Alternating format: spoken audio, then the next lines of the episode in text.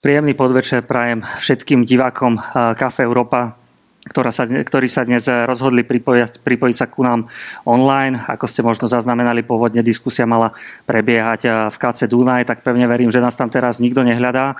A my sa nachádzame dnes v priestoroch zastúpenia Európskej komisie na Slovensku, aby z dôvodu obmedzenia rizika nákazy teda sme predišli eh, tomu, aby sa choroba šírila medzi, medzi návštevníkmi, ale teda pevne verím, že si diskusiu užijete spolu s nami takto rovnako dobre z pohodlia domácnosti. Dnešná téma diskusie je, kedy budeme cestovať ekologicky alebo kedy budeme cestovať skutočne ekologicky. A teda máme tu dnes štyroch povolaných hostí, ktorí prijali naše pozvanie.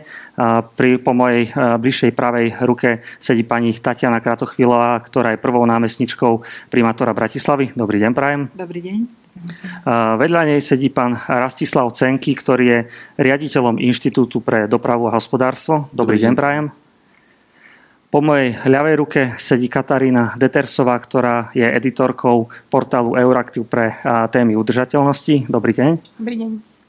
A vedľa nej sedí zástupca Európskej komisie, pán Radim Dvožák. Dobrý deň, prajem.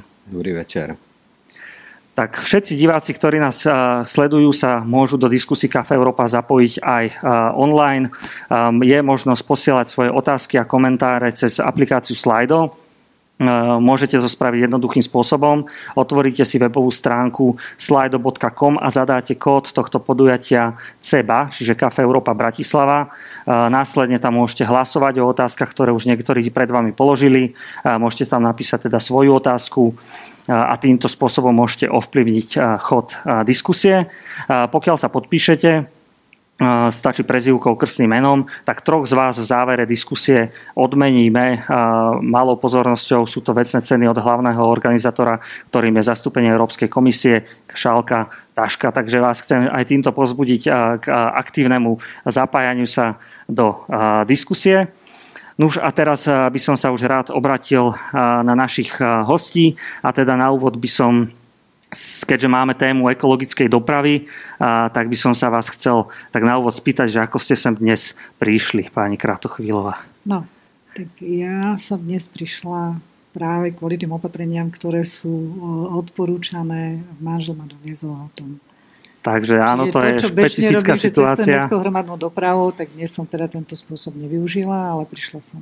Pán Cenky. Taxikom. Zásadne do miest, kde je problém s parkovaním, chodím taxikom. Áno, je pravda, treba divákom povedať, že sa nachádzame v starom meste, čiže je tu tento problém s parkovaním aj za organizátorov môžem povedať, že tiež sme tým autom pre, prišli, tak teraz uvidíme, či druhá strana trochu vylepší štatistiku. Pani Detersová. Ja som prišla pešo, lebo teda pracujem nedaleko, čiže v pohode. A pán Dvožák, vy ste na treťom poschodí, či na štvrtom? Na štvrtom. Na štvrtom. Mm, takže, mm. takže predpokladám, že Výťahom. že výťahom. Výťahem, alebo, áno. výťahem a často chodím i piešky. Jasné.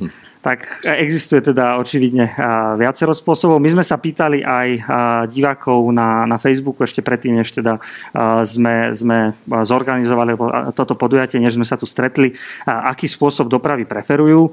A teda diváci sa ukázali byť lepšia vzorka ako, ako, ako my tu. 84%, 86% pardon, sa vyjadrilo zhruba tých, čo sa 50, 50 zapojili že preferujú bicykel, dopravu pešo alebo MHD a iba teda 14% autom sa, sa preferuje presúvať. Takže vidno, že teda aj, aj naši, naši fanúšikovia Kafe Európa teda asi, asi majú radi aj ekologické spôsoby. Dobre, ale teda to, že tie ekologické spôsoby, no, tak tam práve sa dostávame do takej debaty, že, že čo vlastne možno považovať za ekologický spôsob dopravy. Možno, pán Cenky, ja by som vám dal slovo. Aké spôsoby dopravy môžeme vlastne označiť tou nálepkou, že sú ekologické, alebo ako dokážeme merať to, hodnotiť, že nejaký spôsob je vlastne dobrý a potom tie, ktoré považujeme za tie neekologické, dneska nálepkované aj tak povediať zlé. Ekologické formy dopravy hodnotíme mnohokrát a to nie je celkom správne, len podľa počtu momentálne vyprodukovaných emisí, ale mali by sme sa zamyslieť aj nad tým, koľko emisí je vyprodukovaných vôbec na to, aby daný dopravný mód alebo daná doprava e, fungovala. Vo všeobecnosti e, sa hovorí, že verejná hromadná doprava je oproti individuálnej automobilovej o mnoho ekologickejšia a myslím si, že je to pravda. V poslednej dobe by sme sa mali zamyslieť aj nad tým, že ekologické alebo ekologickejšie formy sú také, kde ten dopravný prostriedok využívame na maximum. To znamená, že aj keď máme auto s, nízkym, s nízkou produkciou emisí, ak v ňom cestujeme sami, ten podiel na ekológii je horší ako ak horšie auto s, s, vyšším, s vyššou emisiou využívame, dajme tomu 4 alebo je naplnené. Čiže vy by ste vlastne označili aj, aj dopravu, pokiaľ 4 a 5 ľudia sa zvezú autom za, za vlastne ekologický, ekologický spôsob prepravy. Skôr za ekologické rozmýšľanie. Mali by sme rozmýšľať ekologicky a snažiť sa odbremeniť cesty od výfukových plynov. Pán Dvořák, obratím sa na vás. Ako sa komisia pozerá na ekologičnosť jednotlivých spôsobov prepravy?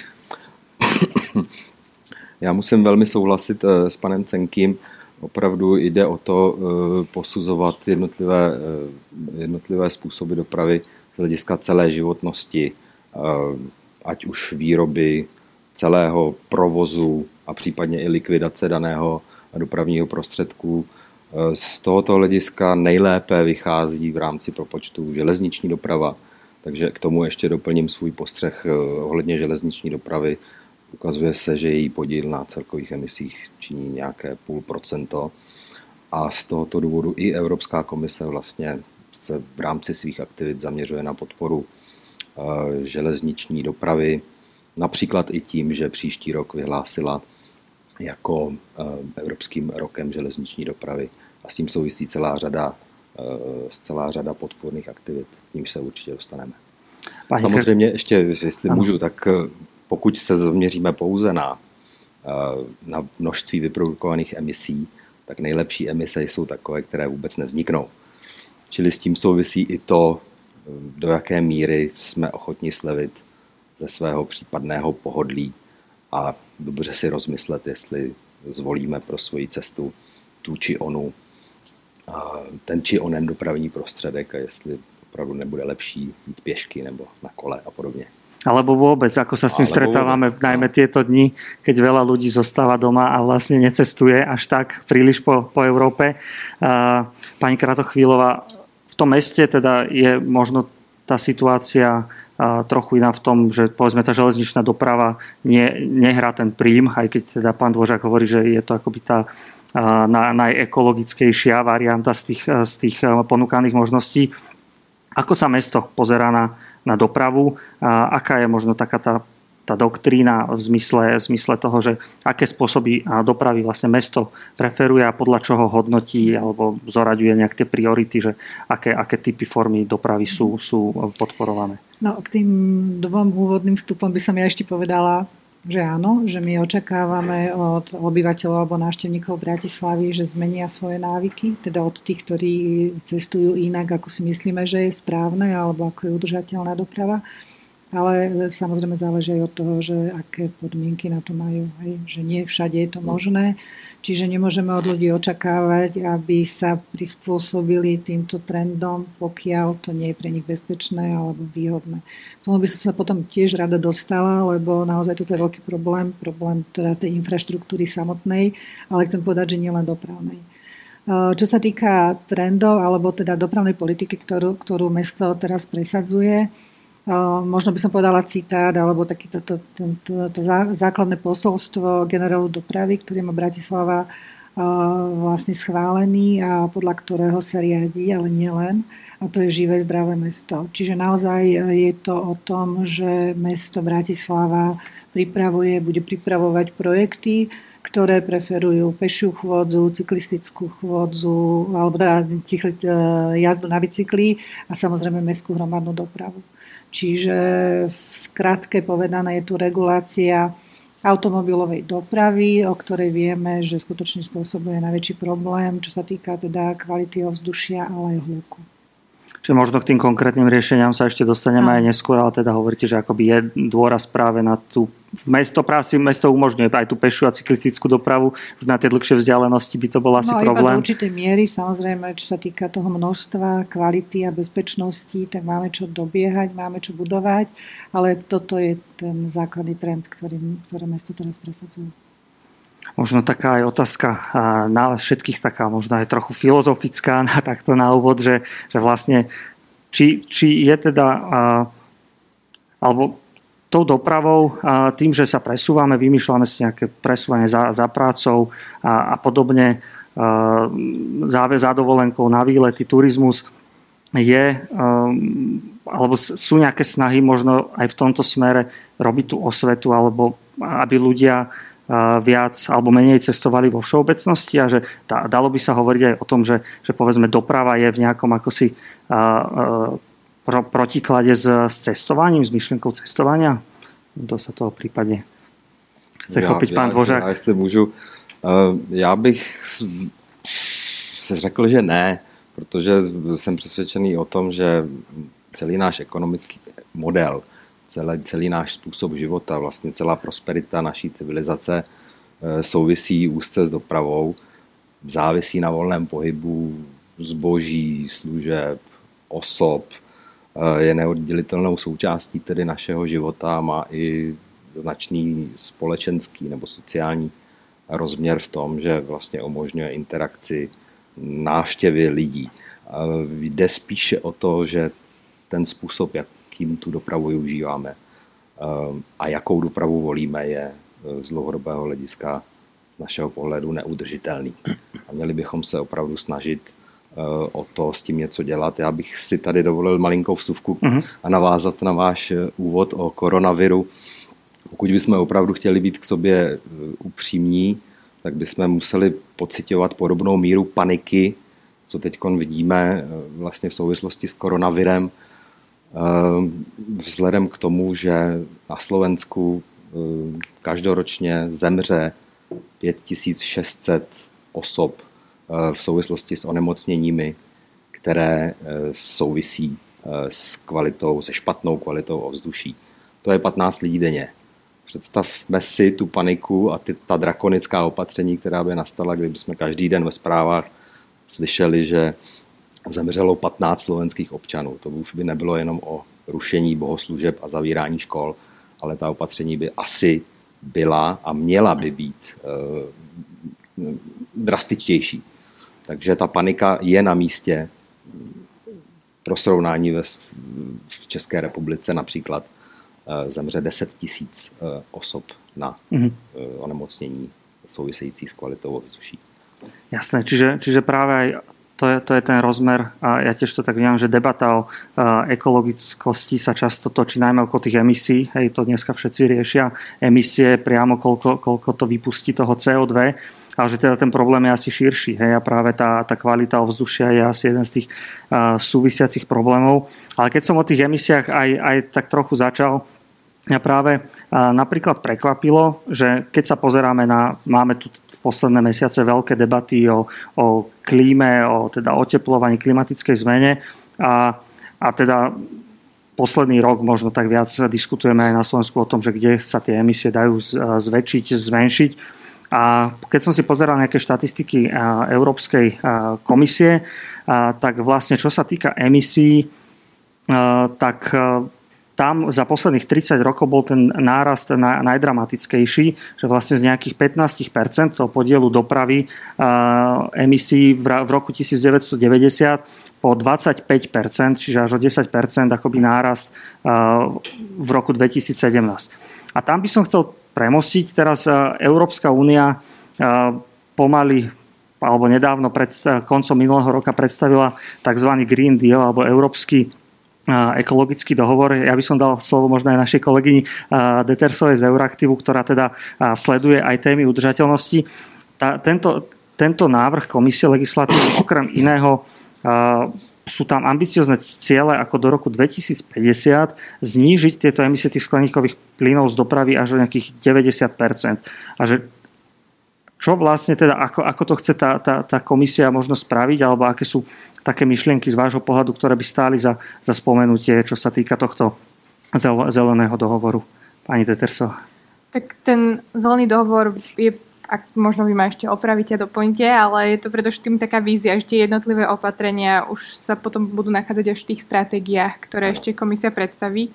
Ale veľa už je tam teda načrtnutých, že čo by komisia chcela robiť.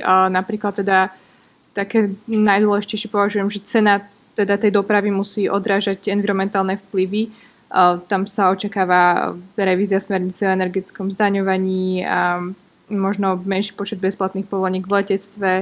A tam teda záleží od toho, že o akom type dopravy sa bavíme. Um, a či je to reálne tých, tých 90%, tak to je ťažko takto z hlavy povedať, ale akože osobne si myslím, že áno, že ak sa nastavia správne všetky tie, tie stratégie, keď sa nebude polavovať už pri tom ich a potom aplikovaní, tak všetko je možné. Tak to bol taký, taký neistý pohľad. A teda, čo hovorí komisia, ktorá to teda celé navrhuje a tvrdí, že sa to teda dá spraviť?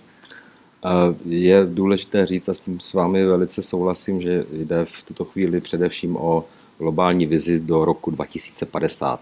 To znamená 30 letou vizi toho, kde by Evropa měla, nebo Evropská unie měla být v roce 2050 a tím základním středobodem je takzvaná klimatická e, neutralita, což znamená, že v roce 2050 by Evropská unie jako celek měla produkovat nula e, čistých e, emisí skleníkových plynů. Jak toho dosáhnout, bude na další debatu a na další předkládání jednotlivých dílčích iniciativ a strategií, z nichž tedy co se týče dopravy, tak eh, eh, jde především o strategii udržitelné a inteligentní mobility, kterou Evropská komise představí v druhé polovině eh, letošního roku. Při naplňování cílů té Evropské zelené dohody, jak teď tomu říkáme interně, je potřeba postupovat krok za krokem a mm, komise mm, počítá i s tím, že technologický rozvoj a vývoj a výzkum bude předkládat další inovativnější, ekologičtější způsoby dopravy.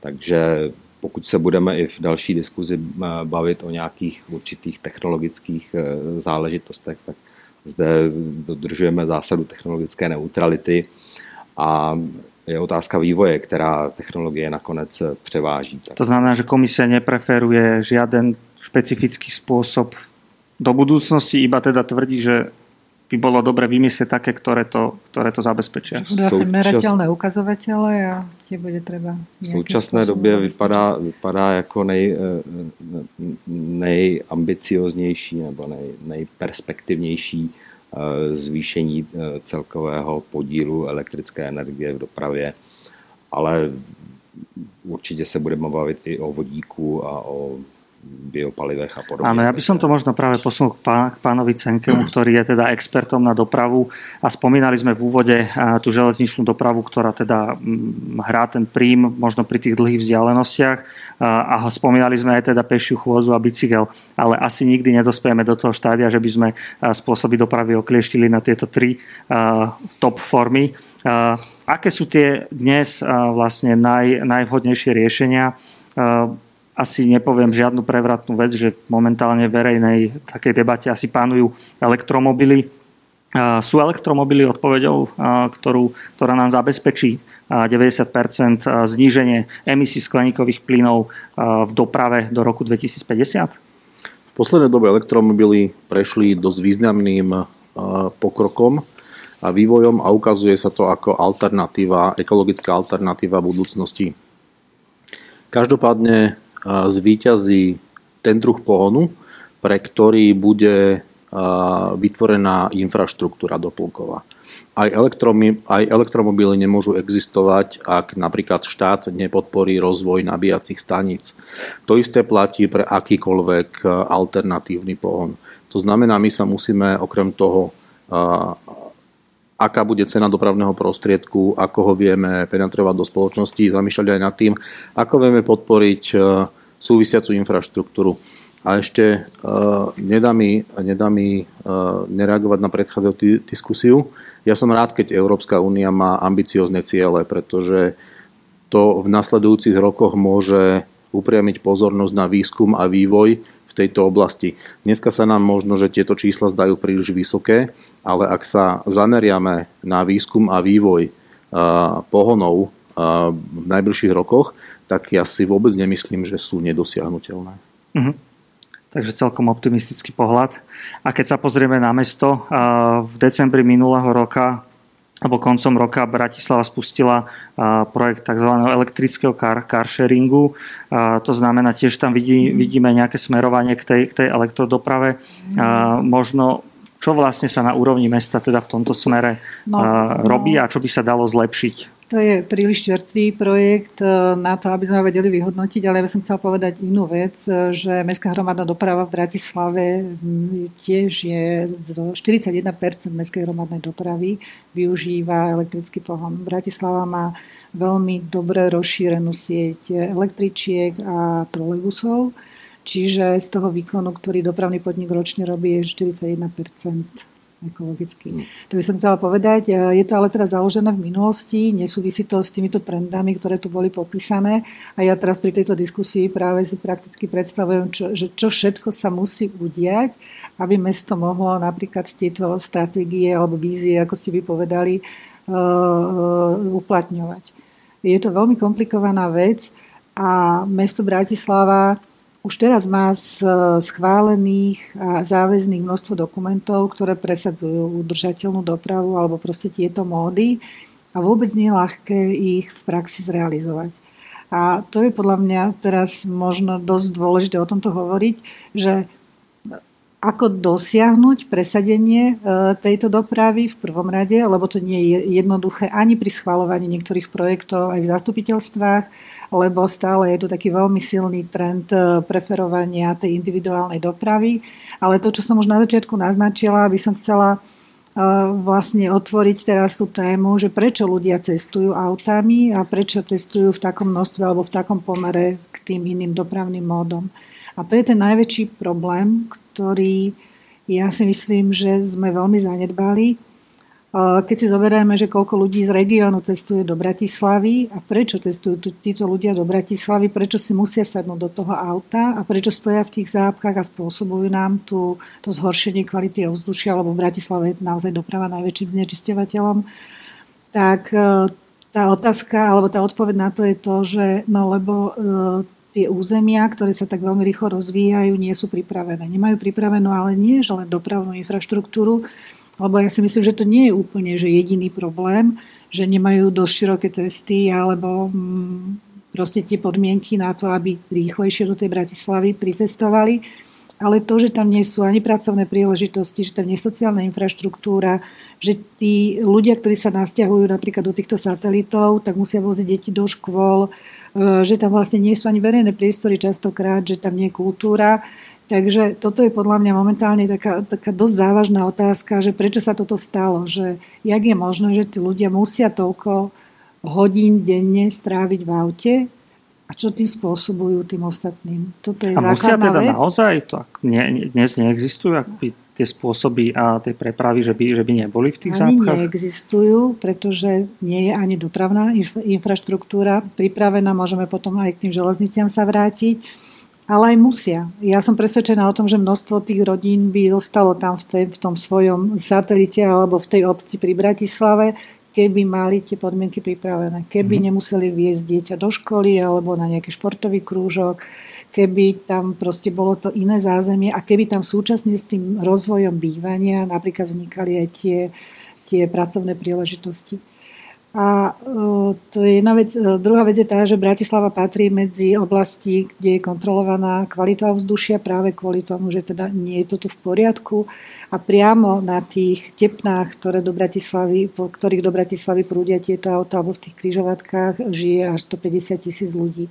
Čiže 150 tisíc ľudí denne je vlastne mm, ovplyvňované mm-hmm. nekvalitou ovzdušia, ktorá, ktorá je teraz spôsobená dopravou. Pán Cenky, vy ste sa hlásili ešte o slovo. bohužiaľ demokracia a ekonomická prosperita nám priniesla tieto neduhy. Na dediny sa nám odsťahovali ľudia, ktorí na dedinách nechcú žiť. Vozia deti do mesta, do školy a namiesto jednej jazdy spravia štyri. Po Bratislave a, tak neplatí to, čo kedysi, že ste mali školu, škôlku v mieste svojho bytliska. Dneska si môžete vybrať pre deti vzdelávacie zariadenia. Takisto ráno tí rodičia rozvážajú deti po celej Bratislave. To sú všetko zbytočné jazdy. Nehovoriac aj o nákladnej doprave. Vychováte hovedzinu na Slovensku, odveziete do Anglicka, priveziete si hovedzinu z Brazílie, to sú všetko zbytočné a zbytočné prepravy a možno aj nad týmto by sme sa mali zamyslieť, ako zredukovať zbytočnú prepravu na minimum, pretože to je tá ekologická stopa. Ktorá... A je podľa vás toto možné spraviť aj tak povediať z hora, nejakým nariadením, legislatívnym usmernením, alebo je to skôr o tých ľuďoch? Je to aj o ľuďoch, je to o tom, že, že máme tu voľnosť a zvykli sme si, zvykli sme si tú voľnosť proste si užívať. Ale bohužiaľ tomu budú musieť prísť e, časom a vo veľmi krátkom čase isté regulatívy, ktoré toto všetko obmedzia. A dneska to už začíname, alebo chceme obmedzovať cestou parkovacích politík, e, dostupných parkovacích miest a aj takýmto spôsobom obmedzovať e, počty osobných automobilov. Rozmýšľa sa tu nad nízkoemisnými zónami v mestách, ktoré zredukujú počet dochádzajúcich aut. Rozmýšľa sa tu nad spoplatnením vjazdov do miest alebo niektorých oblastí, takže bohužiaľ bude musieť prísť k istým reguláciám a to je práve ten zásah z hora, o ktorom hovoriť. Pani Tetersová?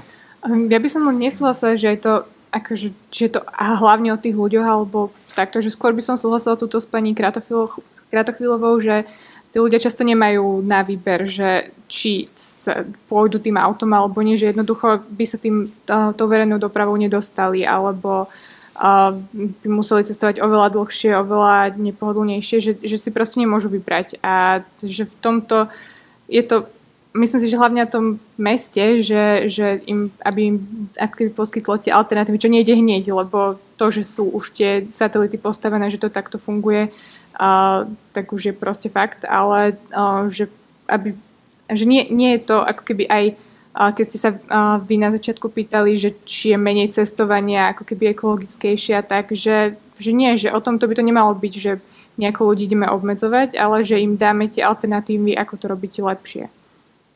Pán Dvořák. Já, já bych měl ještě jednu uh, krátkou poznámku. Uh, rozhodně není ambicí Evropské komise radit, dávat knížecí rady o tom, jak si dané město má uh, zařídit svoji politiku mobility. Eh, možná není od věci inspirovat se eh, různými dalšími mm, inovativními metodami, které rostou jako houby po dešti po celé Evropě. A to v rámci celé řady iniciativ zmíním jenom jednu, dohovor eh, primátorů, se to jmenuje, tuším, tuším ve slovenštině, což je vlastně se skupení měst, obcí různé velikosti které podporuje i Evropská eh, komise a ty, tato města a Bratislava je, je signatářem eh, paktu starostů nebo dohovoru primátorů. A zde je důležitý ten rozměr výměny zkušeností a inspirace z různých dalších měst podobné velikosti v podobných podmínkách a podobně. Možná eh, by bylo částečným řešením rozvíjení nějakých typů příměstské železniční dopravy, této oblasti, posílení této infrastruktury, protože eh, elektromobily v tomto případě by pomohly řešit pouze jednu část a to je vlastně kvalita ovzduší, mm. ale ty zácpy vlastně ne. Kdyby jsme všechny auta, která jezdí do Bratislavy, nahradili elektromobily, tak eh, ty zácpy nevyřešíme. Presne, presne, na to som narážala a to, čo ste vlastne vypovedali teraz, tak to v tom našom ponímaní znamená spolupráca. Spolupráca s regiónmi, lebo to, čo som, o čom som hovorila, je za hranicou Bratislavy. Bratislava má veľmi slušne založenú sieť mestskej hromadnej dopravy. Naozaj nové vedenie dopravného podniku pracuje veľmi intenzívne na jej zatraktívnení. Kupujú sa nové dopravné prostriedky, plánujeme dostavbu električkových tratí, respektíve výstavbu nových tratí, čiastočne teda alebo z veľkej miery podporované Európskou úniou. Čiže mesto Bratislava akoby si rieši tento problém a naozaj tie projekty, ktoré pre, e, pripravuje, e, sa pripravujú aj s ohľadom na tie ostatné dopravné módy. Ale ja teraz hovorím o tých ľuďoch, ktorí cestujú do Bratislavy a ktorí vlastne možno častokrát sú zaskočení, že sa proste odsťahujú alebo pristahujú do Bratislavy, ale nepriamo do mesta, ale teda za hranicu mesta a potom majú tento problém. Stretla som sa s tým opakovane, Um, druhý problém, ktorý s týmto súvisí, je aj to, že tá dopravná infraštruktúra, teda zostanem pri nej, nie je pripravená na takýto nový nápor obyvateľov a tam už musí naozaj do toho vstupovať, musia do toho vstupovať samozprávne kraje, respektíve teda v prípade železníc a ciest vyššieho významu štát. A rieši sa toto nejak akože aktívne? No, nie. Lebo... Nie, to je práve ten problém, lebo nie. Toto meška z rôznych dôvodov, dokonca Bratislavský samozprávny kraj urobil nejaké rozhodnutie, ktorým sa zmenili, zmenila tá dopravná vízia alebo doprava, ako bola naplánovaná v územnom pláne Bratislavského samozprávneho kraja. Čiže tá situácia teraz vyzerá, že sa dlhodobo nevyrieši a neviem, či teraz je na mieste riešiť ešte aj obchod Bratislavy a problémy, ktoré s tým súvisia. Ale teda žiaľ, e, nevyzerá to tak, že by v krátkej dobe nastala nejaká pozitívna zmena v tomto ohľade, čím sa teda obyvateľia týchto okolitých obcí stávajú kojemníkmi tohoto problému. Pán Cenky. Bohužiaľ, jeden dobrý príklad na podporu toho, čo povedala pani Kratochvílová, je trať e, Bratislava a Komárno, kde rapidne za posledné roky e, sa zvýšil záujem cestujúcich o verejnú osobnú dopravu a my nie sme schopní v krátkodobom horizonte reagovať a zvýšiť mm. kapacitu tejto trate. Áno. To je presne ono, že tí ľudia naozaj sú pripravení zmeniť návyky. Ja si myslím, že častokrát uvažujú viac ekologicky ako možno tie samotné inštitúcie, ktoré by mali pripravovať tieto podmienky, ale nemajú tu možnosť. Naozaj nemajú tu možnosť. Tak to je celkom taká dobrá správa o občanoch, teda dobrá Bratislavy, občanoch, okolia Slovenska. Ale, ale my im nevysielame žiadne pozitívne signály o tom, že by sa mala tá kvalita, ich kvalita života zlepšiť. V tomto smere je to, ja to považujem za vážny problém a možno sme sa rozprávali o tom, že budúci rok bude rok železníc, Plánujeme to v tejto súvislosti niečo? Hm, povedzme, boli, boli informácie o tom, že by sa mali nejak aktivnejšie mm-hmm. využívať železničné stanice v Bratislave mm-hmm. na prepravu. Chystá sa niečo? Možno pri príležitosti budú nejaké zdroje? Možno potom otázka smerom aj na komisiu? predpokladám, že budú, lebo teda e, väčšinou to tak je, že keď e, sa preferuje nejaká, nejaká takáto vízia, tak áno. Železnice nespadajú do kompetencie mesta ani samozprávneho kraja čiastočne, ale do e, mesta. E, je to vec štátu. A to, že nakoľko je napríklad štát vníma tento problém ako verejný záujem alebo proste problém, ktorý treba riešiť, tak najlepším zrkadlom toho je rozpočet štátu alebo rozpočet ministerstva dopravy a keď si pozriete ten rozpočet, tak e, vlastne preferovanie takýchto stavieb, alebo teda železníc, alebo výstavby železničných e, staníc, alebo zástavok, tam nie je to vlastne to, čo povedal pred chvíľou pán Cenky. Čo sa týka samotnej Bratislavy, tak Bratislava má vlastne veľmi dobre, alebo na území Bratislavy je veľmi dobre založená sieť železničnej dopravy, je to 80 km tratí, Minulý rok bola spracovaná štúdia železničný úzol Bratislava, ale to bola tiež štátna záležitosť. Mesto do toho malo možnosť ale vstúpiť a tie očakávania zo strany mesta sú veľké. Áno, očakávame, že sa skapacitnia niektoré úseky tých eh, železničných tratí, vybudujú sa TIOPy, to sú terminály integrovanej osobnej prepravy, alebo dobudujú zastávky práve z toho dôvodu, aby tá, to využívanie železničných tratí na území Bratislavy bolo väčšie. Uh-huh.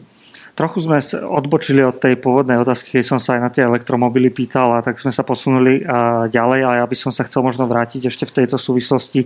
Pani Detersová, vlastne ako Euraktu sledujete mediálny priestor alebo dianie v celej Európskej únii. Na Slovensku sme boli svetkom toho, že teda prvýkrát minulý rok boli vydané nejaké dotácie na podporu elektromobility.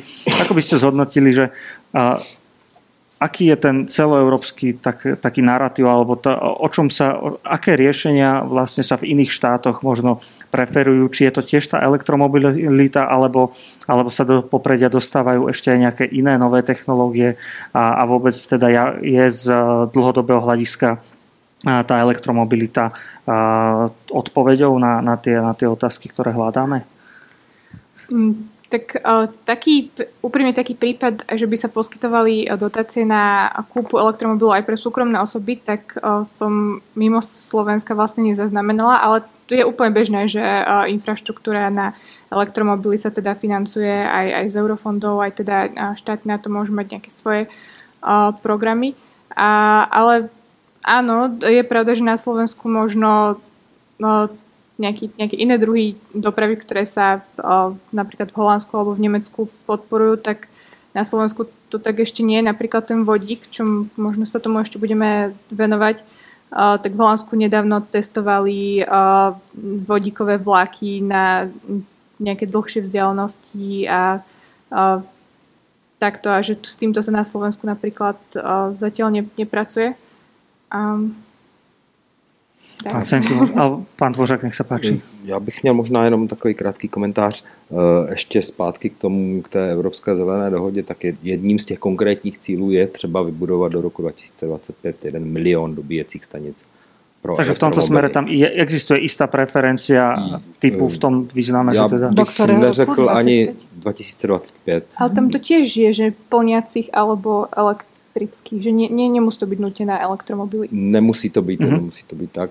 Eh, je otázkou, jestli elektromobil je, eh, je to spásné řešení. Zatím eh, to vypadá tak, že ano, i z toho důvodu, že pokud spočteme celkový, celkovou produkci emisí za, za celou dobu životnosti toho elektromobilu, tak to vychází samozřejmě v závislosti na složení energetického mixu dané země vychází výrazně lépe pro elektromobily než, než pro nafťáky nebo benzínová auta.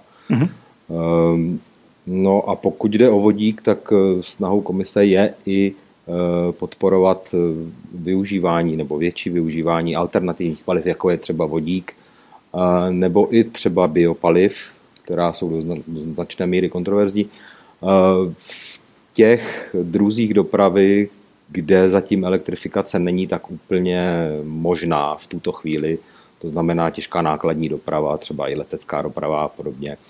I když určité první vlaštovky, co se týče nákladní dopravy, už se objevují, nebudu jmenovat konkrétní firmy, ale některé no. už vyrábí elektrické traky a podobně. Mhm. Pán Senky, možno teda aj na vás otázka podobného typu, že teda či ten vodík, povedzme, by mohol byť budúcnosťou v tej doprave, lebo tá elektromobilita, o tej počúvame už tak pomerne dlho a, a dlho nič a postupne sa to nejak zlepšuje a ten vodík zrazu tak prišiel neskôr, alebo to je taký môj veľmi laický pohľad na vec, vám to zrejme je veľmi dlho tiež, ale teda ja ho registrujem relatívne krátko a zrazu, zrazu prichádza ako odpoveď, že vlastne na, tú, na tie dlhé trate, že by mal byť vlastne vhodnejším ako tá elektrina. Ako Vidíte som... tam budúcnosť?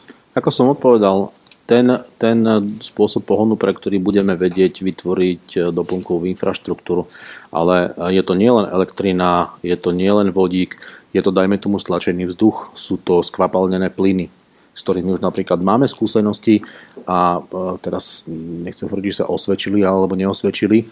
V mestskej hromadnej doprave skvapalnené plyny podľa môjho názoru mali svoje opodstatnenie, pretože to bolo rapidné zníženie Eh, emisí eh, v miestach, kde je vysoká koncentrácia dopravy. Aj napriek tomu eh, to nezažilo taký rozmach, aký by si to zaslúžilo a to je práve preto, že sa nevybudovala infraštruktúra. Mm-hmm. Dopravný podnik má CNG autobusy a polničky si musel vybudovať sám. sám. Mm. Takže aj tieto alternatívne pohody, ak by štát mal záujem, mal jasnú víziu, stratégiu, a podporil by rozvoj infraštruktúry, aj takéto alternatívy by, by mohli proste nahradiť klasické spalovacie motory. A vieme povedať v porovnaní, povedzme to CNG, a že okolko je to čistejšie, ako keď máme bežné fosílne palivo, to znamená nejakú, nejaký benzín, naftu. CNG je takmer bezemisné. To znamená, že ani pevné častice, ani, ani CO2. Vy nespalujete plyn, čiže vy ho takmer spálite. Jasné. Takže existuje viacero tých foriem. A? Zde, zde, zde je ještě jeden aspekt u toho CNG a je to jeden z důvodů, proč vlastně Evropská komise se zdráhá podpořit eh, CNG eh, v novém programovém období. Eh, vůbec je tam stopka na jakákoliv fosilní paliva, co se týče podpory z evropských fondů. A ten aspekt je prostě naše fosilní závislost zcela životní na, na dovozu těchto surovin, mm-hmm. zejména z Ruska a, a z různých arabských států. Takže do toho vstupují i vlastně geopolitické, geopolitické pohledy. V tom smyslu, že snahou nás všech logickou by asi mělo být co nejméně tuto fosilní závislost prodlužovat a spíše se orientovat na nějakou míru soběstačnosti nebo aspoň udržitelnosti v rámci těch... Čiže z, z vášho pohľadu teda rozumiem tomu správne, že hlavným problémom CNG je v podstate to, odkiaľ ten plyn berieme dnes? A že keby povedzme, sme, tak máme aj v Európe nejaké, nejaké ložiska plynu, a pokiaľ by sme teda boli sebestační, tak komisia by to potom podporovala? Není to, není to hlavní problém. Ty emise tam nějaké jsou. Vodík je úplně čistý, když mm. na mhm. to přijde třeba. Otázka je, že jaká je energetická účinnost jeho výroby a jestli jsme schopni eh, ho vyrobit v dostatečném množství a levně. Určitou nadějí zde jsou třeba vodíkové palivové články nebo i poloumělá fotosyntéza, což je relativně nová technologie, která využívá určité přírodní eh, procesy pro výrobu vodíku eh, za pomoci enzymu z vody za relativně nízké energetické náročnosti. Takže uvidíme, kterým směrem se bude ten vývoj pohybovat, ale z tohoto pohledu by vodík eh, byl čistší než CNG. Mm. A tu už jsme se dostali z ekologických záujmov ku geopolitickým záujmom a to ovplyvní ten ano. vývoj. Je pravda, slnko svieti na všetkých rovnako. Áno. Ja by som v tejto chvíli rád vyzval takisto divákov, ktorí nás sledujú online, aby sa zapojili do diskusie. Mne tu niektoré otázky prišli, takže zoberiem aj prvú z nich, ale pripomeniem všetkým, ktorí nás sledujú. Môžete si otvoriť webovú stránku slido.com, zadať kód podujatia CEBA, čiže Kafe Európa Bratislava, napísať tam svoju otázku a ja to tu vidím na monitore, čiže máte možnosť sa spýtať niečo, čo vás konkrétne zaujíma. A teda jedna z otázok, ktoré zaujíma našich divákov, sa dotýka leteckej dopravy. My sme tu teraz hovorili o tom, že čo vlastne nejaké auto v malé v meste vyprodukuje a či teda menej vyprodukuje s tým vodíkom alebo s tým CNG. A potom tu máme lietadla, ktoré keď si otvoríte tú mapu na internete, tú, tú premávku, hej, tak to vyzerá, že je to všade. A tá spotreba toho paliva je tam niekde úplne, úplne inde v porovnaní s nejakým osobným automobilom. A teda je otázka, že či sa s týmto plánuje niečo robiť a aké sú tie, aké sú tie navrhované opatrenia, možno kolegyňa z Euraktivu. Tak tiež to ešte není úplne rozhodnuté, že, že ktorým smerom sa pôjde, ale hej, hovorí sa o tom o zdaňovaní leteckého paliva, alebo sa hovorí o tom, aj môže to byť aj zároveň, že by sa vlastne zmenšil alebo zrušili by sa bezplatné povolenky na, na teda lety, ale to sa týka vlastne len vnútroeurópskych letov v rámci Európskej únie, čiže to úplne nerieši vlastne ten problém, keď Európania vlastne cestujú. A aký veľký je ten problém? Lebo teda to, že to lietadlo spáli veľmi veľa, je asi zrejme, ale vieme povedať, že koľko zhruba to tvorí Možno pán Cenky by lepšie vedel. Podiel leteckej dopravy. A ja teda to môžem aj tu niekde nájsť. Myslím, že to mám v tých číslach, teda aby sme neboli... Já bych možná dodal takové malé upřesnění. Určitě se plánuje revize eh, systému obchodování eh, s emisními povolenkami s tím, že plánem komise je rozšířit to obchodování na námořní sektor na jedné straně a snížit kvóty systému obchodování pro, s emisemi, pro, které se přidělují zadarmo leteckým společnostem. Nevím, jestli můžeme hovořit o úplnému, o úplném zrušení, ale dejme tomu snížení. Um, a jak jsem zmiňoval, určitým, určitou cestou je přidávání alternativních paliv eh, pro leteckou dopravu a vyskytují se i návrhy nebo tendence eh, k tomu eh, vlastně nahradit ty krátké vnitrostátní lety po Evropě opět železniční dopravou a přes noc lůžkové vlaky a podobně.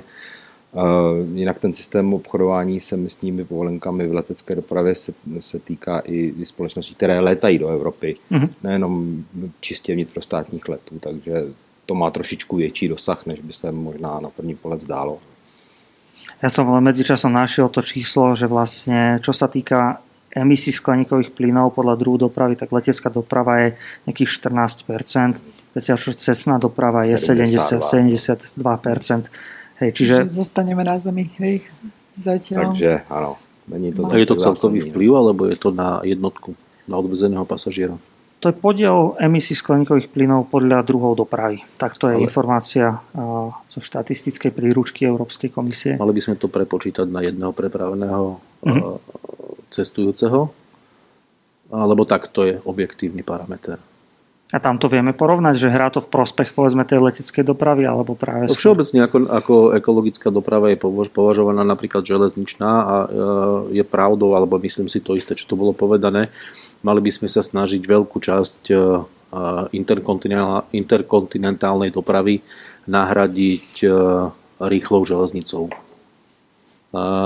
Dnes, alebo aj v minulosti bola, bola letecká doprava podporovaná, hlavne preto, že nemala konkurenciu. Uh-huh.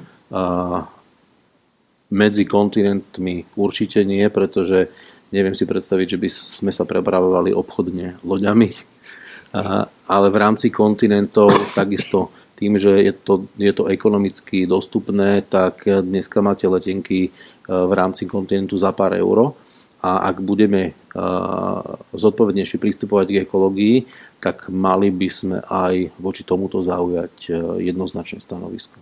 A spomínali sme aj, aj teda tú daň na to letecké palivo, ktoré je vlastne jediným fosílnym palivom, ktoré zatiaľ nie je teda ešte zdanené, ale sú niektoré krajiny Európskej únie, ktoré, ktoré pristúpili k tomuto kroku, myslím, že Francúzsko, Nemecko ale teda tam hovoríme bezprostredne o takom opatrení vlády alebo prípadne EÚ, pokiaľ by sa to prijalo na európskej úrovni, ktoré bude mať v podstate negatívny dopad na, na občanov, nie? lebo teda tie letenky musia si zákonite zdražieť, pokiaľ dnes ja cestujem za 5 eur, keď kúpim v zľave letenku, tak je otázka, je vôbec na toto vôľa? V čom je ten negatívny dopad, ak, ak pozitívom za to bude čistejší vzduch? Ja tiež súhlasím, že to je vlastne len zreálnenie tých nákladov, že nie je to ako keby negatívum voči tomu občanovi, ale je to len ako keby uvedenie na tú správnu mieru, ktorá teraz nie je, že teraz je to jednoducho vyklonené k tomu, že sú príliš lacné tie letenky. A príliš veľa sa potom lietá, ten občan neplatí to, čo vlastne to stojí a stojí to aj to, to že sa vypúšťajú pri tom tie emisie. Tu záťaž. A dneska Eh, len preto, že to stojí 5 eur, tak si eh, preletíme pol Európy na víkend. Uh-huh. V skutočnosti to ani nepotrebujeme a nemalo by byť ani našim záujmom, aby sme toto uprednostňovali. Čiže by ste súhlasili s tým, aby, aby teda letenky zdraželi a boli menej dostupnými. Vám ako občanovi by to vyhovovalo? Neoto, neotačajme to tak, že súhlasíme s tým, že zdražia, zdražia letenky. Súhlasil by som aby sa, s, tým, s tým, aby že sa, sa ceny. Aby sa, aby sa postihli ekologické dopady aj leteckej dopravy a palív, ktoré sú využívané pre leteckú dopravu. Mm-hmm. To, že to bude mať následne vplyv na zdraženie, to je uh, logické, ale nepoďme na to touto cestou. Teraz reálne nie. Hej? Len otázka je, že kde, kde, sa teda, kde je ten rozdiel medzi tou reálnou cenou a tou, ktorá je teraz v mnohých prípadoch taká veľmi nízka. Niekde, niekde sa nám to stráca, hej? alebo jak je to možné, že že tie niektoré lety sú až tak veľmi lacné a že vlastne nie je nikde zohľadnený ten dopad na životné prostredie. Taky jedním způsobem by mohlo být právě revize, by mohla být revize toho systému obchodování s těmi emisními povolenkami, aby se tam více započítala ta reálná cena za, za ty paliva. Ceny letenek konec konců stejně nakonec určuje trh. Do toho těžko nějak výrazněji vstupovat podle našich propočtů ehm, by omezení těch bezplatných emisních, bezplatných emisních kvot nemělo znamenat větší zvýšení u velkých leteckých společností než 5%, ale je zde ještě, je zde ještě druhý aspekt a to je to, že vlastně my bychom se mohli vydat i cestou nějaké modernizace technologií řízení letového provozu, narovnávání leteckých tras. Dneska vidíte, že je to i vlastně systém jednotného evropského nebe, který měl toto odstranit. Se lítá různě klikatě podle různých eh, slotů a podle situací, tak eh, eh, takovými způsoby by se dalo ještě ušetřit i v letecké dopravě třeba. Mm-hmm.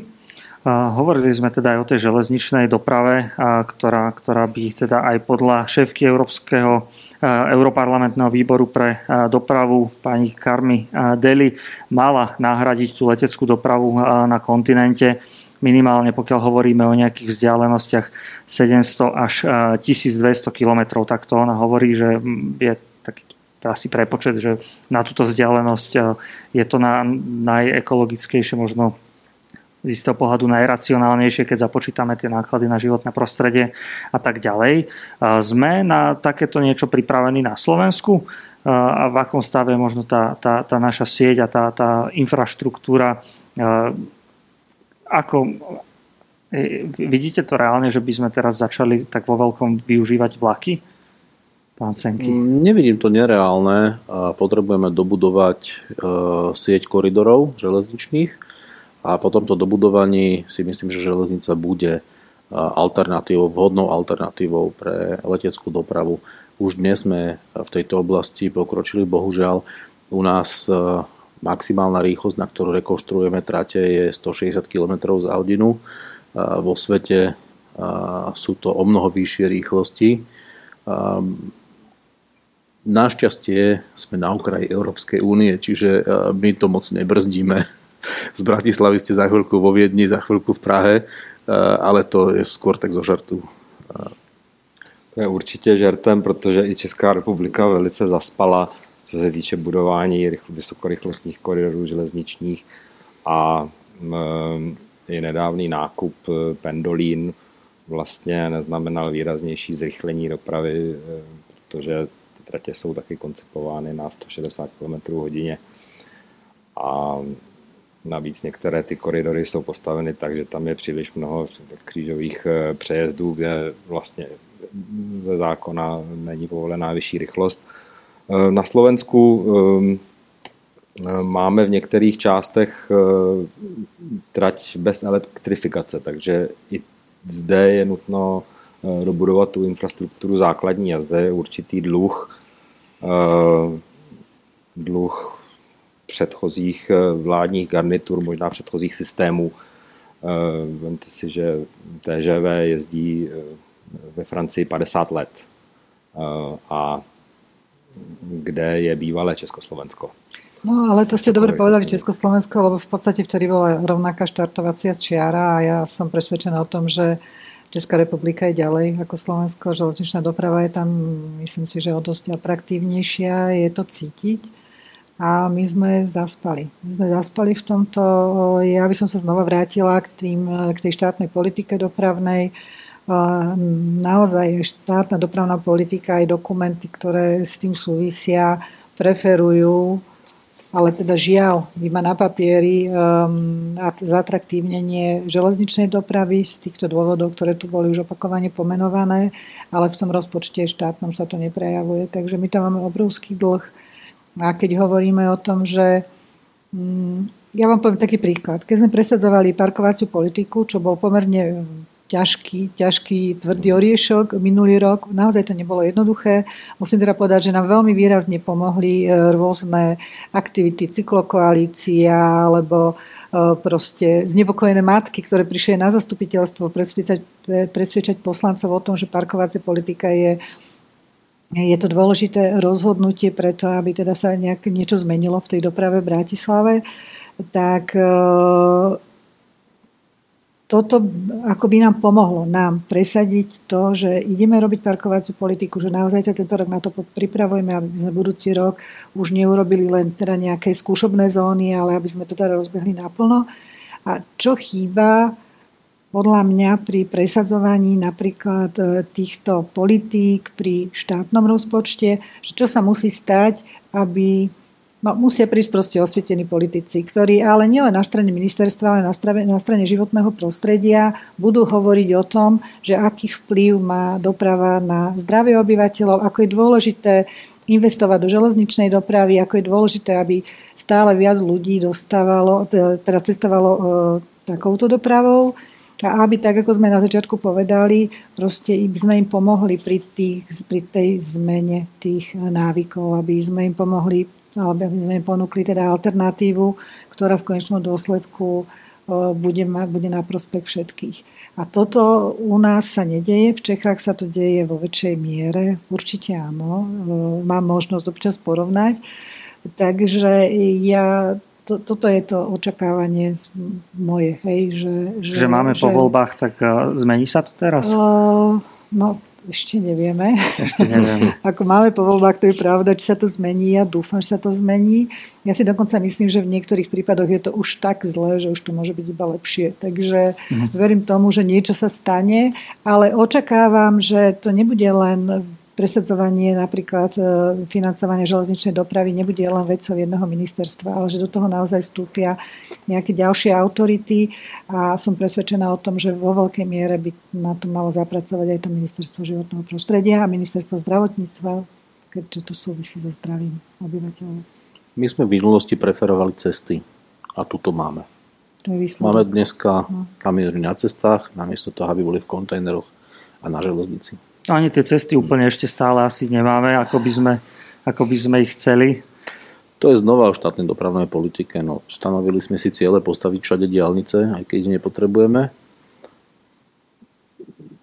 Tak ako povedala pani Kratochvíľová, je to o štátnej dopravnej politike, o zodpovedných stratégiách a víziách a potom o ich eh, naplňaní. A do určitej miery aj o mm, dodržiavaní zákonov lebo aj zákony by nám v tomto mohli pomáhať. E, čo sa týka kvality ovzdušia, vieme, že tuto máme veľké dlhy a v podstate to, čo sa deje, e, možno e, Bratislava by mala mať vypracovaný integrovaný program kvality ovzdušia a ja len ako príklad poviem, že je to v kompetencii štátu, respektíve okresného úradu, ktorý by tento dokument mal vypracovať s, s metodickou pomocou Ministerstva životného prostredia. Bola tam jedna pani, ktorá, eh, alebo jedna pracovníčka, ktorá toto mala v kompetencii, teraz ju presunuli niekde inde. Čiže toto je tiež obraz toho, ako sa štát zaujíma o to, ako presadiť tieto napríklad dopravné politiky alebo to, čo súvisí s kvalitou ovzdušia v tomto prípade, alebo v prípade Bratislavy alebo aj väčšej časti Slovenska s dopravou. Pán Cenky, a vy ste teda trochu tak do toho zabrdli, že teda je tá priorita tých ciest. Ja možno tak provokatívnejšie by som sa spýtal, či si myslíte, že vlastne dnes v tejto dobe je ešte, alebo malo by byť vlastne prioritou, povedzme, dostávať tú diálnicu do Košíc, o ktorej teda budeme ešte asi rozprávať niekoľko rokov, a či to budovanie tej cestnej infraštruktúry vlastne je to, čo by stále malo najviac rezonovať, alebo je tá situácia už natoľko zmenená, že v skutočnosti by sme sa mali práve že orientovať už na tieto iné spôsoby? No my sa musíme e, primerane orientovať aj na železnicu, aj na cesty. Musíme si povedať, čo chceme dosiahnuť a aké sú možnosti a kúpy schopnosť obyvateľstva, akú dopravu potrebujú a podľa toho e, alokovať zdroje či do ciest alebo, e, alebo do železníc. V skutočnosti ale problém je niekde inde nedá sa povedať, e, že peňazí máme nedostatok, len ich veľmi neefektívne míňame. A mnohokrát uprednostňujeme projekty, ktoré nemajú ekonomickú efektívnosť, návratnosť a potrebnosť. Ak sa bavíme konkrétne o diálnici do Košíc, tá je už dnes viac vecou prestíže mm. ako reálnej potreby, ale aj keď nehovorím, že to nie je vecou potreby, mali by sme sa snažiť dobudovať diálnicu a dobudovať tie úseky, ktoré nám dneska chýbajú a ktoré možno, že hlavne v poslednom volebnom období sme nedá sa povedať odflakli, ale pozrite si tunele Višňové a, uh-huh. a podobné úseky diálnici, ktoré nedopadli dobre. Ale ak sa bavíme o diálnici do Košic, tak to je celá diálnica. Ale napríklad na východe už e, nevychádzajú intenzity na to, aby ste razili druhú tunelovú dieru cez Branisko. Aha. To znamená, dobudujme tie úseky diálnice, ktoré sú naozaj potrebné a poďme sa venovať e, aj iným úsekom ciest, ktoré zlepšia kvalitu života. Dneska si myslím, že a z hľadiska ekológie, keďže sa bavíme o ekológii, máme tu o mnoho dôležitejšie problémy, ktoré zásadne ovplyvňujú kvalitu života a to sú obchvaty miest. Mhm. Dnes ťažká kamionová technika nám ničí cesty a, a e, ničí ovzdušie v mestách, kde prechádzajú kamiony centrami miest. Mali by sme sa venovať tomu, ako vybudovať obchvaty, ako vyhnať kamióny z dedín, z malých miest na cesty prvej triedy a na diálnice. Takže my tých projektov a toho, čo potrebujeme v štáte robiť, máme veľa. Znova, musíme si dať na stôl priority, musíme si dať na stôl ciele, musíme si povedať, v akom časovom horizonte to vieme dosiahnuť a koľko finančných prostriedkov na to máme. A väčšina tých vecí sú len jednoduché manažerské rozhodnutia, organizačné opatrenia, zmena systému, zmena návykov a možno, že si ani ne, nebudú vyžadovať veľa peňazí. A keď to upraceme, ostanú nám potom možno aj sila a zdroje na to, aby sme riešili aj väčšie veci. Já mám jenom krátký komentář. E, připadá mi, že Slovensko v tomto dobíhajícím e, programovém období e, trošičku zaspalo v tom smyslu, že nebyly využity eh, prostředky na budování té velké infrastruktury, protože v novém programovém období dojde k poměrně výraznému snížení jednak celkové alokace eh, pro Slovensko a jednak i co se týče tematické koncentrace, to znamená na která odvětví, na které oblasti eh, podpora z evropských fondů může v rámci pravidel jít. A doprava zaznamená pravděpodobně, je to stále v jednání, ale pravděpodobně e, velkou ztrátu, mm-hmm. co se týká celkového objemu prostředků. E, z našeho pohledu je celkem podstatné dobudovat aspoň ten tý transevropské sítě. Zde jeden příklad za všechny, D3, Kisuce a mhm. spojka na, na Polsko respektive na sever eh, Moravy, eh, kde je velká koncentrace eh, velká koncentrace průmyslových podniků a jediná severo-jižní spojnice vede tam tudy mm-hmm. a je permanentně už dlouhou dobu totálně zacpaná, což už má i negativní dopady na hospodářský rozvoj těchto regionů, ale i firem, které v tomto celém prostoru operují, a mám tím na mysli Polsko, eh, eh, Slovensko i sever Moravy.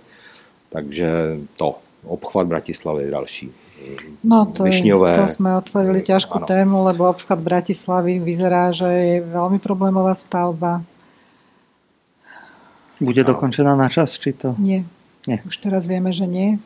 Už vieme, že je veľmi problémové napojenie na D1, Mm-hmm. Že je možné, že ak sa dokončí D4 v určitom režime, tak nebude napojená na D1.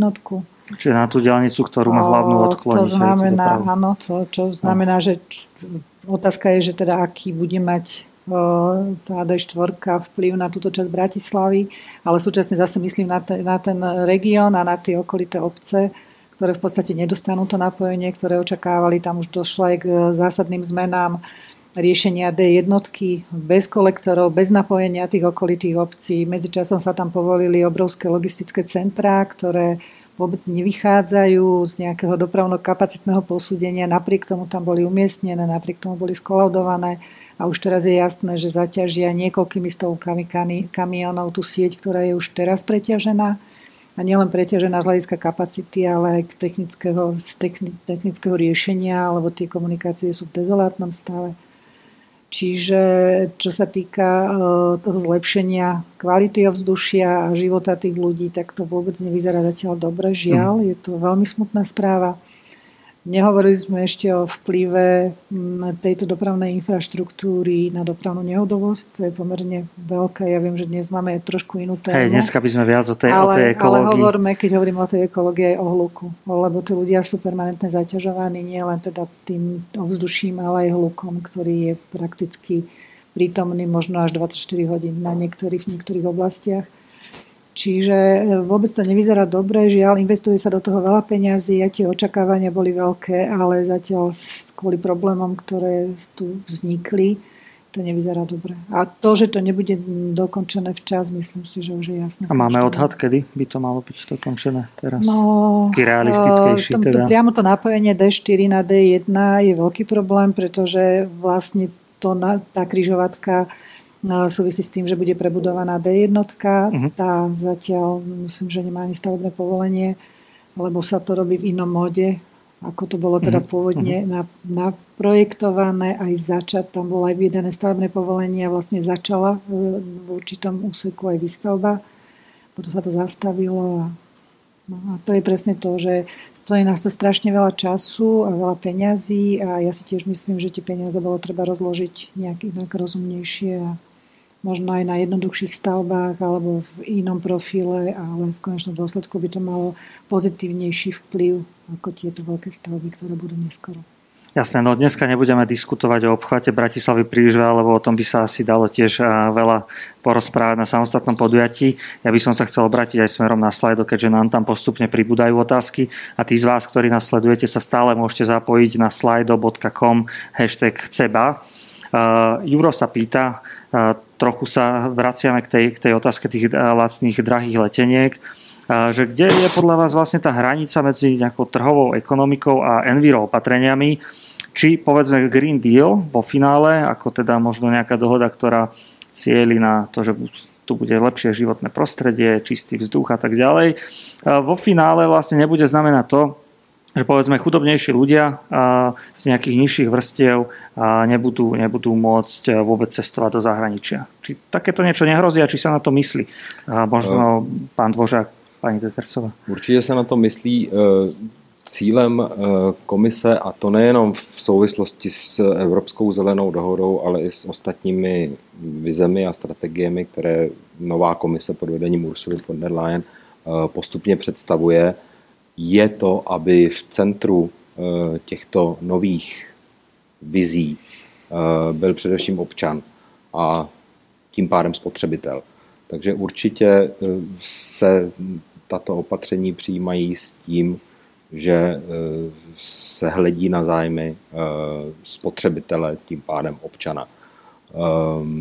Nemyslím si, že zrovna toto, toto bude téma, které by nějakým způsobem mohlo znemožnit eh, cestování eh, obyčejných občanů do zahraničí, protože eh, i z politického hlediska by to byl, to byl jako nesmysl dost velký. Takže... On tam asi hrozí, že, že jednoducho tie letenky z tých 5 eur, teda ťažko teraz presne povedať, kde by sa dostali, ale myslím, že aj v tom Nemecku sa to zrazu posu, posunulo po zavedení a tá, tej dane na kerozín na 100 eur a viac a máme štáty, hej, povedzme Slovinci, stretnem známeho, sa čuduje, aké možno, že zo Slovenska lietate tak zadarmo, že u nás to nie je možné, že či vlastne týmto neobmedzíme tým ľuďom cestovať a či vlastne je to aj dobré. Vo finále, keď aj hovoríme o nejakej idei Európskej únie ako projektu, ktorý má pomáhať občanom a vlastne znemožní značnej skupine obyvateľstva to, urči, to určitě tak nebude. Ehm, je otázkou, jak nastavit eh, ten balans mezi mm, samovolnými eh, tržními principy a nějakou eh, rozumnou regulací. Vždycky to bude nějaký kompromis, ale rozhodně bych nestrašil zvyšováním letenek těch nejlevnějších. Pokud se nakonec ukáže navíc, že, že je výhodnější cestovat vlakem, tak to bude vlastne pro všechny eh, lepší. Presne to som chcela vlastne povedať, že tam tá druhá stránka, že vlastne vďaka aj nejakým financiám z Európskej únie a proste podporovaní to, tej, tých železníc, tak práve možno ľudia, čo aj možno aj takí, čo sa boja napríklad lietať, tak môžu chodiť tými železnicami a, a ani si nemyslím, že to bude koniec lacných leteniek, že akože to, že máme letenky za 5 eur, to stále, to, to není zase o tom, že není len zdanené to palivo a takto, že to je proste o tom, že to, je to nejaká stratégia tých aerolíniek a ono to tam ostane, aj keď možno o, o niečo to bude drahšie, ale nebude to, že už nikdy nebudú lacné letenky. Čiže ako niektoré letenky jednoducho predávajú povedzme pod cenu, hej, áno, aby, aby no, zaujali a že tá reálna cena dnes asi nie je teda tých 5 eur, keď to aj keď za tých 5 eur kúpime. V skutočnosti aj pri nezdanených e, palivách pre leteckú dopravu, ak je vysoký dopyt, tak tie ceny budú stúpať, takže to, tak ako to bolo povedané, to nemusí mať priamy súvis a ak vytvoríme dostatočne kvalitnú a rýchlu ponuku v železničnej doprave, tak ľudia budú mať alternatív na výber pri cestovaní a nebudú potrebovať využívať v takej miere lietadlo, najmä na, mm. na vzdialenosti do 1000 km. A Jakub nám píše s, so súvisiacou otázkou, prečítam ju. Nebude snaha EÚ o ekologicky efektívne riešenia viesť k oslabeniu EÚ ekonomicky vo svete? Aké sú plány EÚ na vyrovnanie zvýšených nákladov pre výrobcov a tak ďalej? To znamená, my nejakú vnútornú reguláciu, my si môžeme dotovať vlaky, e, zavádzať si dane na, na letenky v, v, v úvodzovkách, ale čo to spraví s tou konkurenciou smerom na vonok? E, nie sú tieto ekologické opatrenia hrozbou. Práve mali sme tu povedzme aj v iných odvetviach, oceliarstvo podobne, kde jednoducho tá konkurencia z, zvonku nás, nás ohrozila. Hej, Detersova. Tak myslím si, že uh, tam nejde o to, že by sme nás to malo nejako obmedziť, že skôr by nám to malo pomôcť, uh, že jednak získať nejaký náskok, že tým, že už vlastne Európska únia nabehne na tie zelené technológie a na, ten, uh, na tieto veci už teraz, tak ako keby aj tie ostatné štáty na to raz budú musieť nabehnúť a my len budeme už to mať vybudované.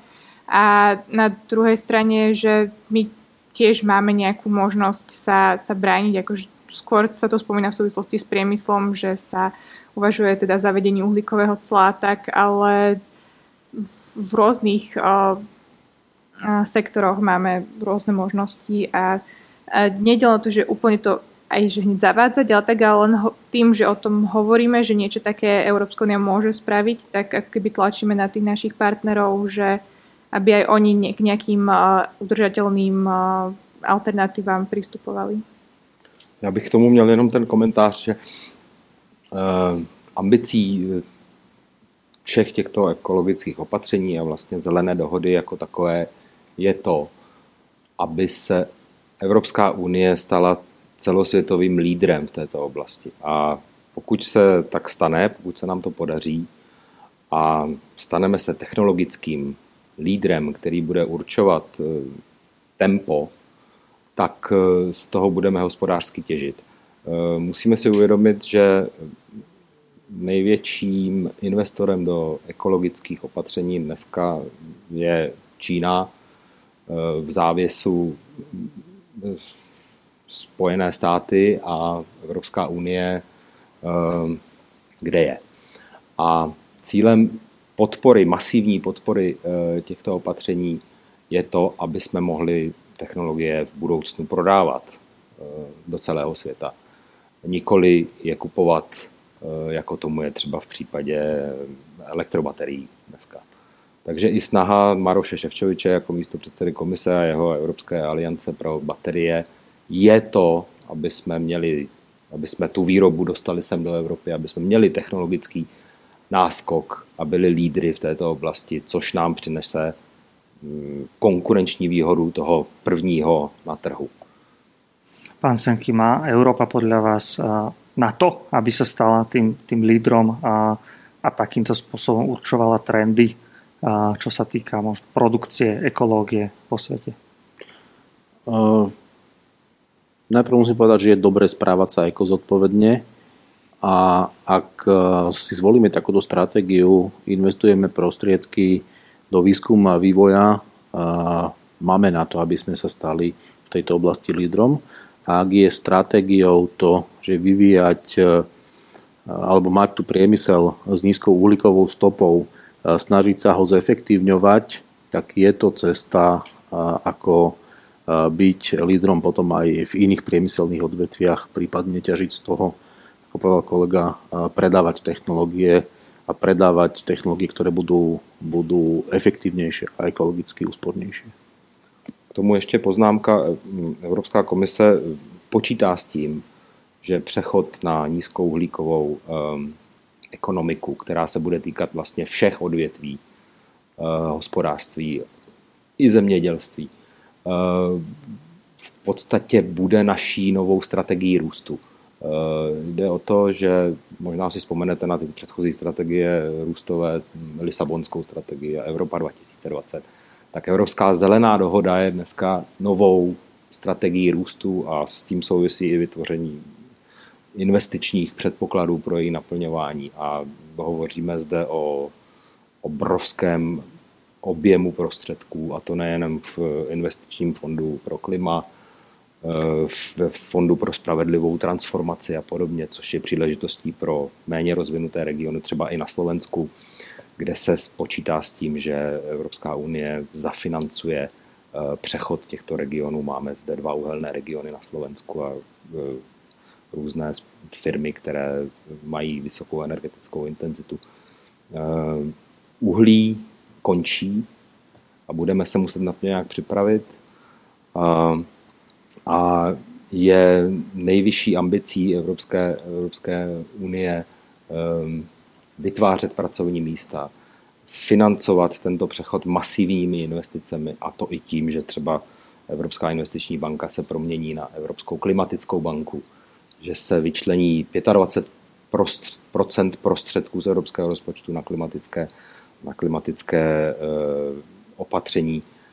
Mluvíme zde o objemu finančních prostředků ve výši jednoho bilionu, a teď nemyslím miliarda, ale opravdu bilionu, tisíc miliard eur, které půjdou do e, této oblasti. Takže Evropa má v tomhle smyslu našlápnuto Eh, máme na to obrovské výzkumné kapacity, potenciál pro Slovensko. Konkrétně si myslím, že je životní, životním eh, krokem včas nastoupit do tohoto rozitého vlaku s ohledem na to, že prakticky většina slovenské ekonomiky je vytvářena, tažena automobilovým průmyslem. Takže ty dopady, pokud by jsme eh, k tomuto nepřistoupili na Slovensku, by byly katastrofální. Uh-huh. Nadvezujúca otázka Tomáša, aj keď ja úplne jej nerozumiem, tak možno mi s tým poradíte. Práve vy ste hovorili o tom, že EU zelená dohoda je, je novou rastovou stratégiou a teda Tomáš sa pýta, že či to nie je premrhaná šanca, ako vyslať signál o trvalom ústupe. Tak takto znie otázka a je teda adresovaná na pani Detersovú a pána Dvořáka, tak pokiaľ, pokiaľ chcete na ňu nejakým spôsobom zareagovať, tak vám dám slovo pani Detersová. Ja si myslím, že to je taká trochu ekonomicko-filozofická otázka, že či teda je uh, ekonomický rast navždy udržateľný a, a, a takto, ale tým, že uh, Európska zelená dohoda je rastovou stratégiou, tak tam teda práve, že nejde o ten, o, hej, že je to rozhodnutie, že nejdeme ustupovať, že ideme raz ďalej, ale ideme raz teda iným spôsobom, udržateľným spôsobom aj z hľadiska ekológie, aj teda hľadiska ďalšieho vývoja. Čiže akože určite nepovažujem za nejakú premrhanú príležitosť. Já samozřejmě souhlasím. Myslím si, že jde o to uh, nastolit podmínky pro další vzestup evropského kontinentu nebo Evropské unie jako takové v této oblasti. Pardon. A pokud vedlejším produktem eh, této snahy bude uhlíková neutralita, čistější vzduch, eh, čistější voda, půda, celkově životní prostředí, větší biologická rozmanitost, tak eh, to je jen dobře. Hancenky. Nastaviť si ekologické obmedzenia v raste je naopak veľmi zodpovedné. Jasné.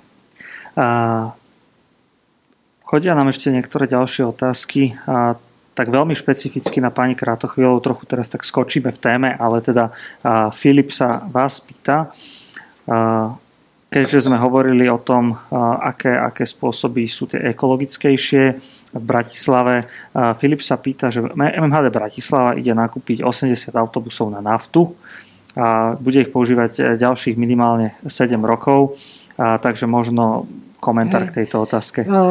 Ja by som, ja som si to pripravila, lebo ja som čakala takúto otázku a keďže sú to čísla, tak eh, ja si dovolím ich prečítať. Áno, eh, dopravný podnik teraz obstaráva autobusy, potrebujeme autobusy ekologickejšie ako tie, ktoré máme. Eh, sú to autobusy, ktoré budú mať označenie Euro 6 a keby sa nám teda podarilo obstarať tie autobusy tak, ako je to zadané, tak ako je vlastne pripravené to obstarávanie, tak ročne e, ušetríme 261 tisíc kg CO, 835 tisíc kg NO a 17 tisíc kg pevných častíc. Čím chcem povedať, že e, e, veľmi, veľmi zdôrazňujeme to, aby tie autobusy, ktoré sa budú nakupovať, boli ekologickejšie ako tie, ktoré momentálne používame. Dopravný podnik Bratislava, respektíve mesto Bratislava potrebuje aj autobusy. Nestačí si iba s električkovou alebo autobusovou dopravou, ale tak ako som už povedala v úvode, 41% tých dopravných výkonov robia ekologické dopravné prostriedky. Dopravný podnik Bratislava skúšal aj elektrobusy. Je to trošku problém, takisto sme to už nespomenuli, infraštruktúra, nabíjacie e, stanice, takisto dojazd tých autobusov. Bratislava je aj trošku také, že kopcovité, má kopcovité oblasti. E, tie dojazdy tých, e, skúša, tých skúšaných dopravných prostriedkov elektro boli nedostačujúce na to, aby vedeli tie autobusy jazdiť celý deň v riadnom režime. Samozrejme tam treba aj počítať s tým, že keďže nemáme dostatočne, alebo teda nemáme vybudované nabíjacie stanice, tak sa musia vždy vrátiť do depa. Čiže zatiaľ Bratislava nie je úplne pripravená na to, aby nakupovala tieto dopravné prostriedky. Naviac sú zásadne drahšie. Mesto Bratislava nie je zatiaľ tak bohaté, ale pokiaľ viem, tak žiadne európske mesta nemajú riešenú mestskú hromadnú dopravu iba elektrobusmi. Myslím si, že nie. Možno nejaké menšie mesta sa nájdú, ale... Neviem neviem, ale my máme, e, myslím, 18 elektrobusov, ktoré uh-huh. jazdia na takých trasách, ktoré teda z hľadiska teda týchto technických alebo technologických možností e, je možné mhm. používať. Uh-huh ale hovorím, že, že tie dopravné prostriedky, ktoré sa nakupujú, berie sa veľký dôraz na, to, e, na ten dopad. Na, a nezvažovali ste skôr teda nákup povedzme tých CNG autobusov? Keď Nie, zatiaľ, hovorili, zatiaľ bolo rozhodnutie práve z rôznych dôvodov, ale primárne dôvod finančný a potom e, teda tá dostatočne vybudovaná infraštruktúra, že mesto Bratislava urobilo e, toto rozhodnutie chcem povedať, že ide o to, aby sa teda zvyšovala atraktivita mestskej hromadnej dopravy z hľadiska spolahlivosti, prestupov a tak ďalej. Čiže sú to moderné dopravné prostriedky, ktoré sú zásadne ekologickejšie ako tie, ktoré teraz používame. Ale ide teda o nejaké také prestupné štádium, hej, že teda raz by sme Neviem chceli teraz mať povedať, niečo... takéto je teraz rozhodnutie, samozrejme súvisí to s rôznymi ďalšími aspektami a samozrejme eh, aj s tou infraštruktúrou a s, s finančnými možnosťami. Chcem povedať, že eh, z prevádzkových eh, nákladov mesto Bratislava dotuje alebo podporuje dopravný podnik 75 miliónmi eur ročne. Uh-huh. A možno ešte taká súvisiaca otázka, keď sme hovorili o tých opatreniach čistejšie ovzdušie, ekológia v mestách, hovorili sme aj o tých bezemisných zónach. Sú teraz plánované nejaké opatrenia, možno čo sa týka povedzme tej nafty pri osobných automobiloch, že by sa v Bratislave tak ako v niektorých nemeckých mestách a mhm. ďalších zaviedli zóny, kde naftové automobily už nebudú môcť. No, zatiaľ konkrétne nie, aj keď legislatívu už máme schválenú. Schválili sme to spolu aj s parkovacou politikou. Súvisí to ale do značnej miery aj so spoluprácou s mestskými častiami, lebo ak sa budú vytvárať bezomisné zóny, tak to nebude mať. Mesto Bratislava má napríklad správe komunikácií a druhej triedy, ale trojky, štvorky, čo sú ale vždy zmiešané v tých oblastiach, že sú tam všetky uh, akoby stupne tých komunikácií, tak uh, sú v kompetencii mestských častí.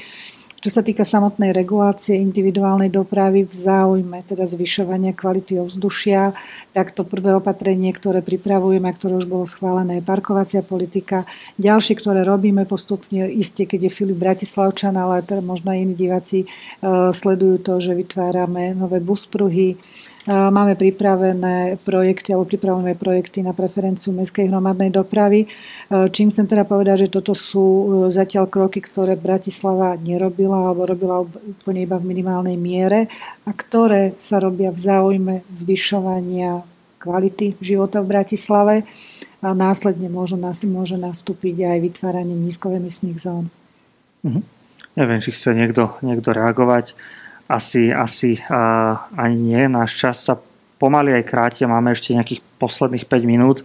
Uh, preto ja by som možno tak chcel prakticky zakončiť túto dnešnú diskusiu a práve, práve tým, že hovorili sme veľa o tom, aké teda môžu robiť mesta opatrenia, aká európska legislatíva nás čaká, čo sa chystá, kde štát funguje, kde štát možno až tak nefunguje ale hovorili sme teda aj o jednotlivcoch čiastočne, ale ja by som sa vás vlastne všetkých chcel spýtať na to, že akým spôsobom jednoducho môže práve ten jednotlivec, keby sme to chceli tak nejako zhrnúť, nejaké typy a triky, že ja som jednoducho človek, ktorý, ktorého, ktorého trápi to, že životné prostredie je v stave, v akom je, že máme znečistený vzduch, teda že nám um, umierajú tí, tí ľudia na, na špinavý vzduch oveľa viac ako na koronavírus.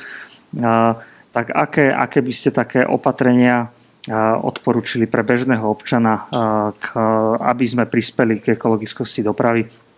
Pani Detersová.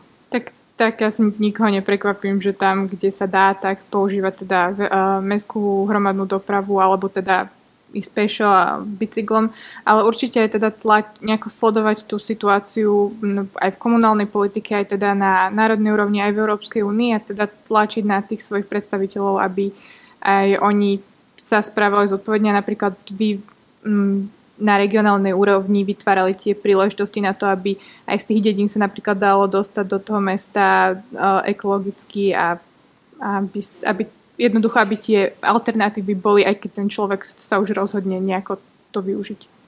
Pán Tvožák, tí poslední to budú mať najťažšie vymyslieť niečo nové.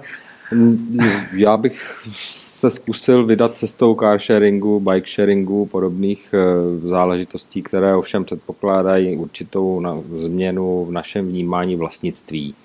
Protože my jsme zvyklí každý, že potřebujeme vlastnit auto, i kdyby jezdilo jenom 7 kilometrů denně eh, cestou do práce a cestou Je to taká statusová záležitost. Je to statusová záležitost eh, na Slovensku, možná trošku hypertrofovaná, když vidím ty obří auta, která tady jezdí s pravděpodobně obří spotřebou, tak se častokrát velice divím. Eh, typicky v něm jede jedna osoba, ženského pohlaví do školky ze školky a podobně.